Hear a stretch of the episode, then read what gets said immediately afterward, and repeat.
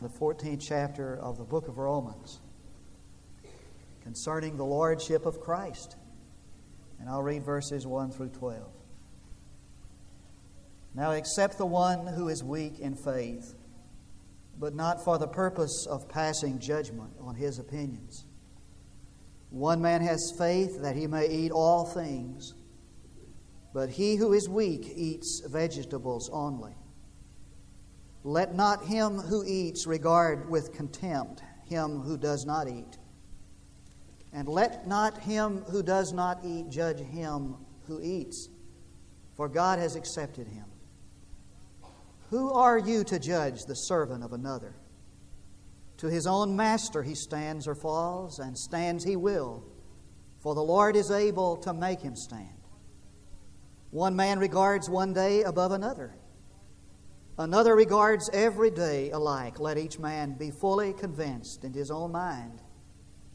He who observes the day observes it for the Lord, and he who eats does so for the Lord, for he gives thanks to God, and he who eats not for the Lord, he does not eat and gives thanks to God. For not one of us lives for himself, and not one dies for himself. For if we live, we live for the Lord. Or if we die, we die for the Lord. Therefore, whether we live or die, we are the Lord's. For to this end Christ died and lived again, that he might be Lord both of the dead and of the living. But you, why do you judge your brother? Are you again, why do you regard your brother with contempt?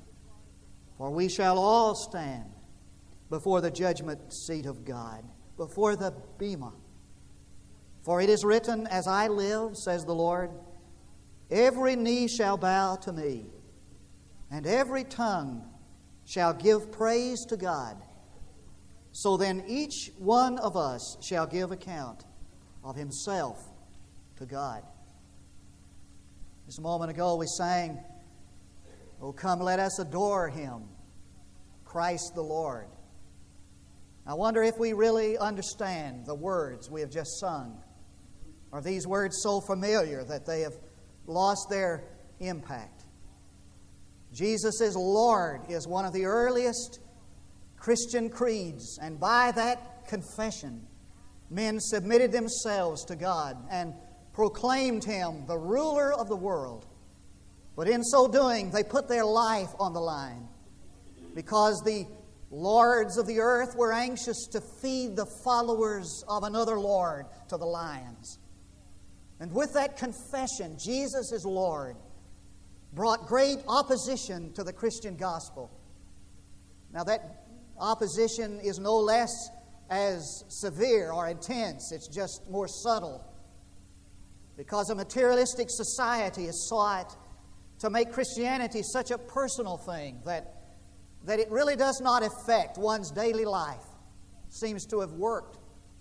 According to the polls, there is really no real belief that Jesus Christ and believing in Him and trusting in Him makes any real difference in the way one lives. It's kind of a personal thing that does not work itself out in life. According to Gallup's poll, there is not really much difference between the person who comes to church and the one who does not.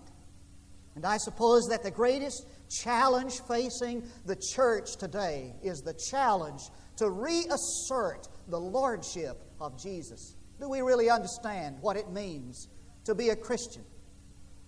That the living God has come to indwell a believer and that he has come to rule there. And that when he comes to rule, everything must change his values and his goals and his desires and his habits must change. And that if the lordship of Jesus Christ does not disturb your lordship, then your conversion is suspect. When the Apostle Paul wrote this letter, there was, a, there was some trouble going on in the church at Rome. Problems over silly little things, like what people were supposed to eat, the, the observance of dietary laws and, and feast days and festivals that people were supposed to celebrate, and they were divided over that. And the Apostle Paul said, That stuff is marginal. That's not the real issue. The real issue is the Lordship of Jesus Christ. The real question is not what days you observe or what foods you eat. The real question is who, who, to whom do you belong and where have you bended your knee and to whom have you given your obedience? Is Jesus Christ really Lord of your life? For when you settle that issue, that's a settlement that settles everything else down the line. I heard about a man who was drafted into the army against his deepest desires. He wanted out from the first day of induction. And he started acting kind of strange after he got into the service, looking for a way out. And as he'd walk along out on the, on, on the, on, the, on the grounds, every time he saw a piece of paper, he'd pick it up and look at it. He'd say, That's not it. That's not it. And everywhere he went, he, he'd look and say, That's not it. If he's in the office of his commanding officer, a piece of paper on the desk, he'd pick it up, he'd say, That's, that's not it. And they thought he was acting kind of strange, so they sent him to the psychiatrist, and he did therapy on him. And came back, he said, It's a strange guy, but but find nothing wrong with him. He kept observing him. Everywhere he p- found some paper, he'd pick it up and say, That's not it. Finally, they decided they'd discharge. He's bound to be sick. Discharge him. So his commanding officer called him in and handed him, he said, I'm going to give you a discharge. This is these are your honorable discharge papers. He picked them up, he looked at him, he said, That's it. How many people who you, do you know who go through life looking for it? And how many Christians do you know who are so unhappy with their Christian faith? It's not what they thought it would be.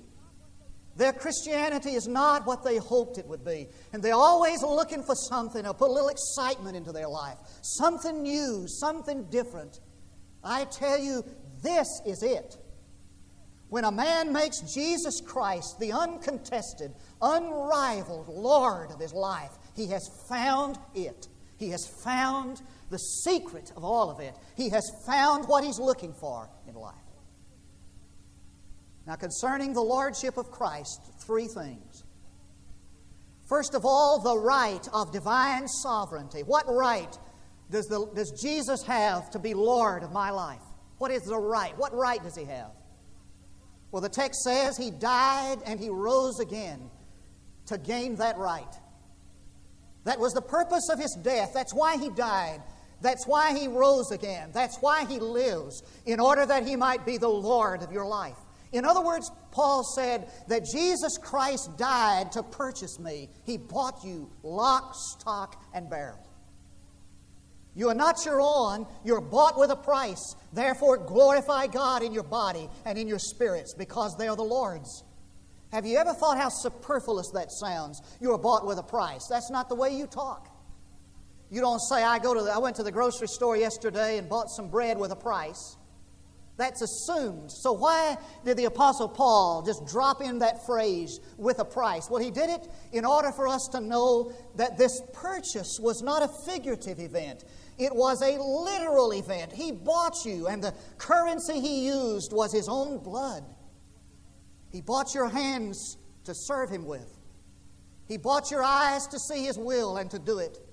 He bought your feet to spread the gospel. He bought your heart to pour out love on an unloving world. He bought your personality that He might have a magnifying glass through which He could reveal Himself to the world. He died in order to purchase you. And He rose again, the text says, in order that He might possess you. And when Paul talks about the resurrection of Jesus as the proof of his lordship, he means that when Jesus rose again, he conquered everything that conquered us. Therefore, he has the right to be our Lord. I don't know if you were watching as I was watching the night the Final Four came down to two teams. I was at my daughter's house in uh, Del Rio, Texas, uh, getting ready to move her out of there. But we, all conversation stopped when the final, when that championship game came on, and I was glued to the set when that, uh, when Smart, that uh, uh, guard for the Indiana. Hoosiers came down the court with seconds left, made the shot, won the game, and Indiana was proclaimed national champion. Now, I'm not very smart, but I'm smart enough to know the reason why they earned the right to be champion was because they beat the team that beat everybody else. There's only one person, only one who has the right to the absolute, unrivaled lordship of your life. And He's the one that has defeated everything that's defeated you. In Latourette's history, he comes to a chapter on civilizations in which he describes what he calls the savior of the civilizations. And he lists them as the saviors with a scepter, the great kings and, and, and monarchs, the saviors with a sword, the great warriors and, and political and military heroes, the saviors with a book, the philosophers that have shaped history with their thought, with their mind. And one by one, he says that these saviors are inadequate to be our Savior because they have not conquered man's last enemy. And he comes to what he calls the God man saviors of Greek mythology. And one by one, he sets them aside and says, None of these saviors are adequate to be our Lord. And in the last sentence of that chapter, he makes this poignant statement. He said, When the last civilization is over and we come to the river of death, we shall see the Savior on the other side, awaiting the travail of his soul and be satisfied. And the Savior he was talking about was the one who conquered man's last enemy, death. The Savior, even Jesus. He has a right to be Lord because he died to purchase us and rose again to possess us. In the Lordship of Christ, secondly, there is the realm of divine sovereignty. How far does this sovereignty extend and this lordship extend?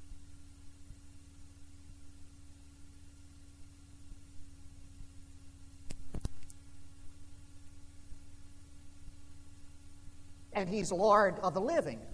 Doesn't leave very many more places, very many more people, does it?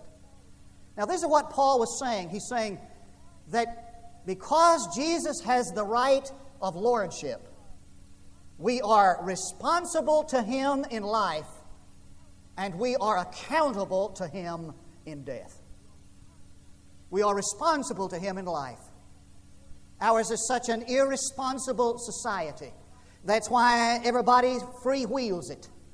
How responsible are you as a husband, as a wife, as a church member, as a businessman, as a teacher. I tell you, we are responsible to God for every moment we live, every moment. There is a technique that Madison Avenue uses to sell its product in, its, in its marketing. They'll take somebody that's a, a popular or well known person and they'll get that person to endorse the product. And what that person is doing is he's putting his name and his reputation on the product. When I was a kid growing up, I, my baseball team was the St. Louis Cardinals. I lived and died with the Cardinals. The last thing I did when I, before I went to bed was check see if I could find how the Cardinals did. The next, first thing in the morning, if I didn't get the score on the, at night, the first thing I did before I had to do my chores, get ready for school, or do, in the summertime do my chores was to listen to see if I get the Cardinal score. And my hero was Stan Musial. I mean, he was my idol. Now, I remember the first time I went to get my first baseball bat. Dad took me to the hardware store, and there were some baseball bats there, and I chose the one that had his name on it. His signature had his name on that bat. Had to be the best one because he had his endorsement on it. What he was doing was saying this he was saying that this bat is consistent with my standards as an athlete. What is our responsibility as a Christian? The Apostle Paul said, Whatever you do in word and deed, do all in the name of Jesus. That's our responsibility. What he meant by that was this that everything we do in life, we must do cons- consistent with the character of Christ. It's wonderful when your children do what you tell them to. It's even more wonderful when they come to you someday and say, Dad, there was something I confronted today, and I just did what I thought you'd want me to do. I just did what I thought would make you happy. One is wonderful, the other is wonderful multiplied. What, what our responsibility in life to, as a Christian is not to keep some rules that have been established, but to live a life that is consistent with the character of Jesus, what He would endorse. That's our responsibility, nothing less. We're responsible in life We're accountable in death. He said, Every man must give an account to God. Somehow, some way, there's going to be a future evaluation of your life and mine. Somehow, somewhere, God is going to roll the videotapes of Tidwell, and I'm going to give a deed by deed account of the stewardship of my life. How I've lived, and how I thrived on the indwelling Christ within me. The scripture says that every man, every man, will stand before the Bema, before the judgment seat of Christ. Now, that is not a judgment concerning heaven and hell. That judgment's already been made. The ultimate question that God asks is this What have you done with my son? If I've rejected him, I'm already judged, and I'm separated from God forever. If I can answer, Well, I have embraced the Lord Christ, from that time on, I'm in Christ, and my judgment's already passed. There is therefore now no condemnation to them that are in Christ Jesus. This judgment that he's talking about in our text has not, does not deal with man's person, it deals with man's production. And somehow, somewhere in this future accounting, every man will give an account of every deed done in the body. For he said, No man lives to himself, no man dies to himself. We have an influence that goes on and on and on in the lives of others, and I must give an accounting to God for that. And one day God's going to ask me what I've done with these possessions he has, to which He has entrusted me. And one day God's going to ask me what I've done with this time that He's permitted me.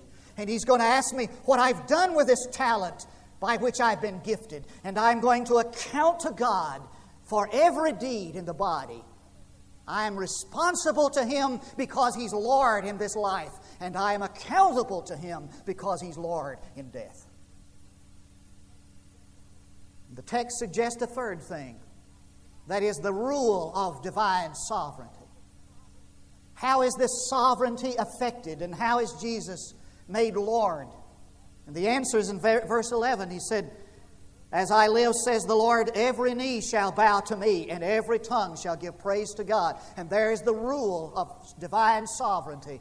The bend, the bent knee, and the tongue of praise. Now watch this. When he talks about every knee shall bow, he's talking about absolute submission. And when he's talking about every tongue shall praise, he's talking about unashamed confession. So there is no lordship in one's life without absolute submission and unashamed confession. Absolute submission. Everything submitted to God. From time to time, you've had company come to see you, I'm sure, and everybody doubles up. Don't you love it? Kids sleep together, you know, and couches are made, pallets are made, and company comes. Let's imagine that you having a house full of company, some family comes this weekend, and so you say to the person who's come to see you, Now you just make yourself at home. Going to be here a week? Wonderful. Just make yourself at home. My house is yours. Whatever you desire, whatever you need, just help yourself. I've got to work this week, but you just make yourself at home. So one afternoon you come in from work and you find him going through your love letters He's got your tax forms out. And he's checking them out and and your will, your personal will. And so you kind of walk in and you, you want him to know that you're there, so you got to clear your throat a little bit. He turns around, he just goes on looking at your love letters, reading your tax form, checking your will. And you ask, Is there anything I can do to help you? That can I help you? What you're asking is, What are you doing in my personal belongings?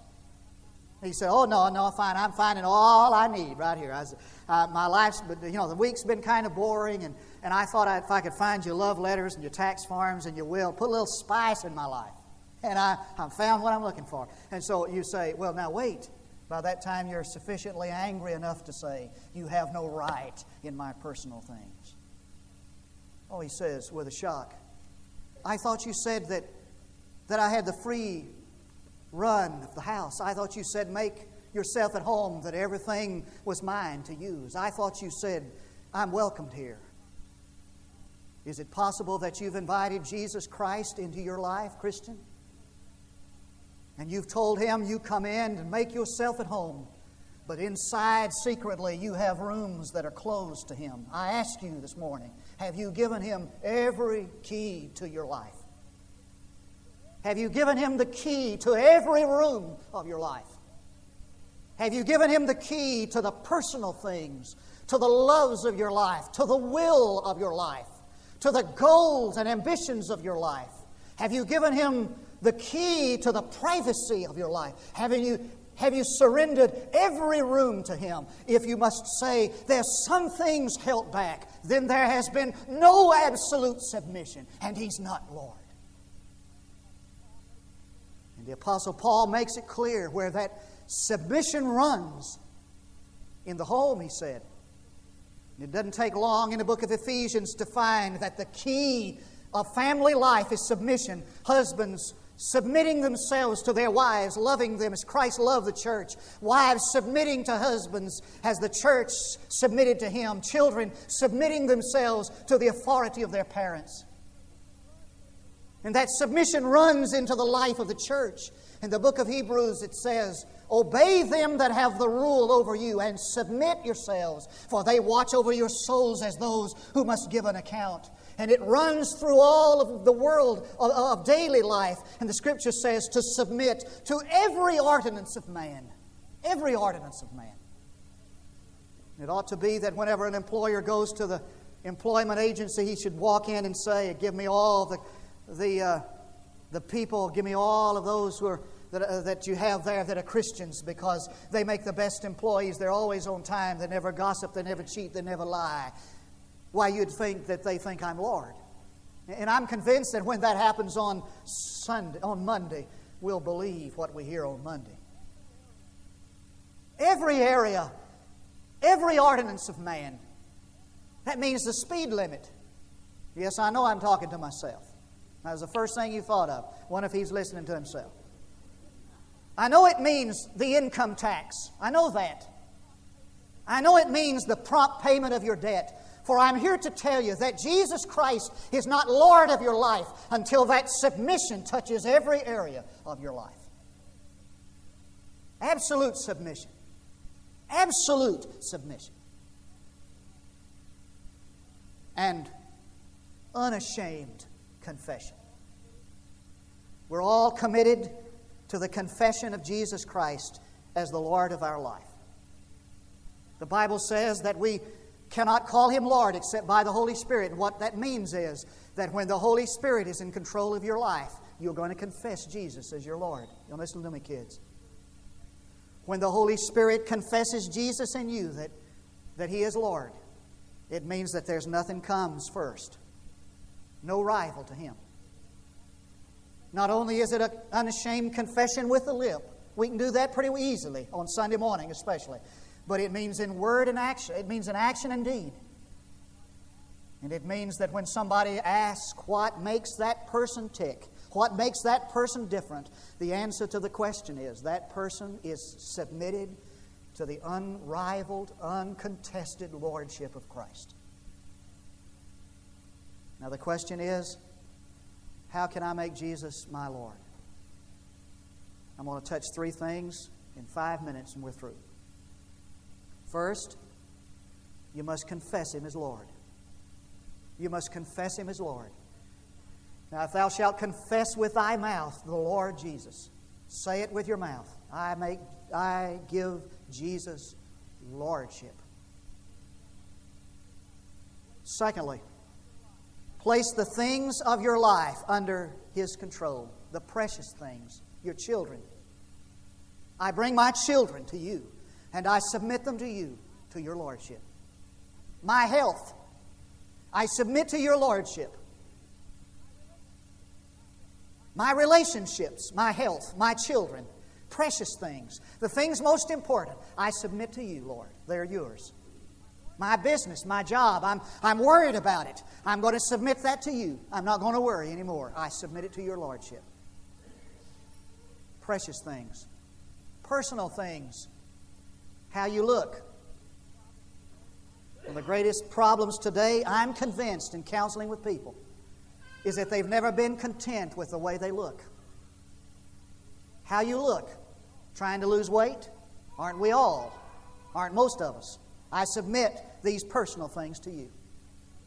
Problem things, I submit to you. These interpersonal relationships, I submit to you. This ch- teenager that I'm struggling to communicate with, I submit to you. These difficult, this bill that I can't pay, these, these debts that are hounding me, I submit to you. Problem things, possessions, I submit. What I have, I submit to you. You've let me use these things that I enjoy. These are yours now. I'm not going to cling to possessions and wealth, etc. It's yours. That's lordship. Hold nothing back. Robert Munger has a little book called, little pamphlet really, it takes about 10 minutes to read, called Christ, My Heart, Christ's Home. And he pictures man's heart as a home, a house. The Lord comes to live there. And he gives him four keys. He gives him the key to his library. That's his mind. He gives him the key to his kitchen. That's his appetite, his desire. He gives him the key to the living room. That's his pleasure. That's his, that's his social life. He gives him the key to the workroom. That's his labor. One day the Lord comes to him and says, Sir, there's something that reeks of death. Stench. It's a stench I can't stand. It smells of death in this house. And I think it's up in that little closet upstairs in the hall. I think it's coming from there. There's death there. It stinks. If you'll give me the key, I'll clean it out. The man's offended. He said, I give you the key to my library. I give you the key to my kitchen, my living room, my workroom. You want the key to that little closet, three by five closet? You want that key? Aren't you satisfied with the keys that you have? And the Lord says, Well, I'm not going to live in a house where there's that smell. I'll just move my bed out on the back porch. I'm talking to some people this morning. The Lord has not departed your life. But he says, far away from you as he was, it seems, before you were ever saved. He's moved out on the back porch. The Lord said, I'll just take my bed. We'll go out on the back porch. I'll stay there. He said, Oh, no, Lord, don't do that. I just don't have the energy to clean out that room. I didn't ask you to clean it out. You give me the key. You give me the key, and I'll clean out the sin, the bitterness, the anger, the hatred you have up there in that room that stinks of death. With trembling hand, he handed the key to the Lord. He went upstairs and he cleaned it out. And in joyous fellowship, they lived together in the same house. I'm asking you this morning to hand over the key to the room that you have locked up to Him so that he can be Lord. Maybe a desire to be popular, to be pretty. It may be a desire to be rich. It may be a desire to have status, importance. It may be a bitter, bitter spirit. It may be anger, hatred. It may be resentment. It may be some private habit or sin. I'm asking you this morning to let Jesus be Lord. And to be Lord, you have to hand him that key. I preached on the Lordship of Christ one day, and a lady came up to me after the service and said, Gerald, I don't want Jesus to be the Lord of my life. I don't want that. But I want to want that. I just wonder if there's anybody here this morning who would want to want who would want the desire for Jesus to take unrivaled, unconditional control of you.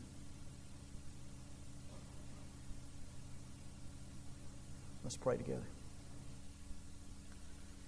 Father, I pray that in this hymn of invitation, that in the seriousness of a a plea, an invitation like this, you'd help us to be willing to search our heart, willing to be honest concerning the commitment we have made. And give us a desire, Heavenly Father, for Jesus to be the Lord of our life, to find that which brings the fullest measure of joy and peace and power to the Christian walk. I pray that every decision that is made this morning will be made in light of the fact that you have the right of divine sovereignty. Because I pray it in the name of Jesus and ask it for his sake. Now, there are three invitations. One invitation is to come and invite Jesus Christ into your life. The Bible says if we confess Him with our mouth and believe in our heart that God raised Him from the dead, we'll be saved. You open up your life by faith to the saving power and presence of Jesus Christ and ask Him to come in. Just pray that prayer, Jesus. I trust you only for my salvation, and I invite you to live in my heart. The second invitation would be an invitation of absolute submission to God, absolute surrender to Him as Lord. And you do that publicly because you feel that there is the need publicly, that others need to see you do that because they know your life. Or there may, may be a need this morning, that's the third invitation for you to come and place your life in the church. Walk with God's people here and serve Him with us. While we stand to sing, we invite you to come.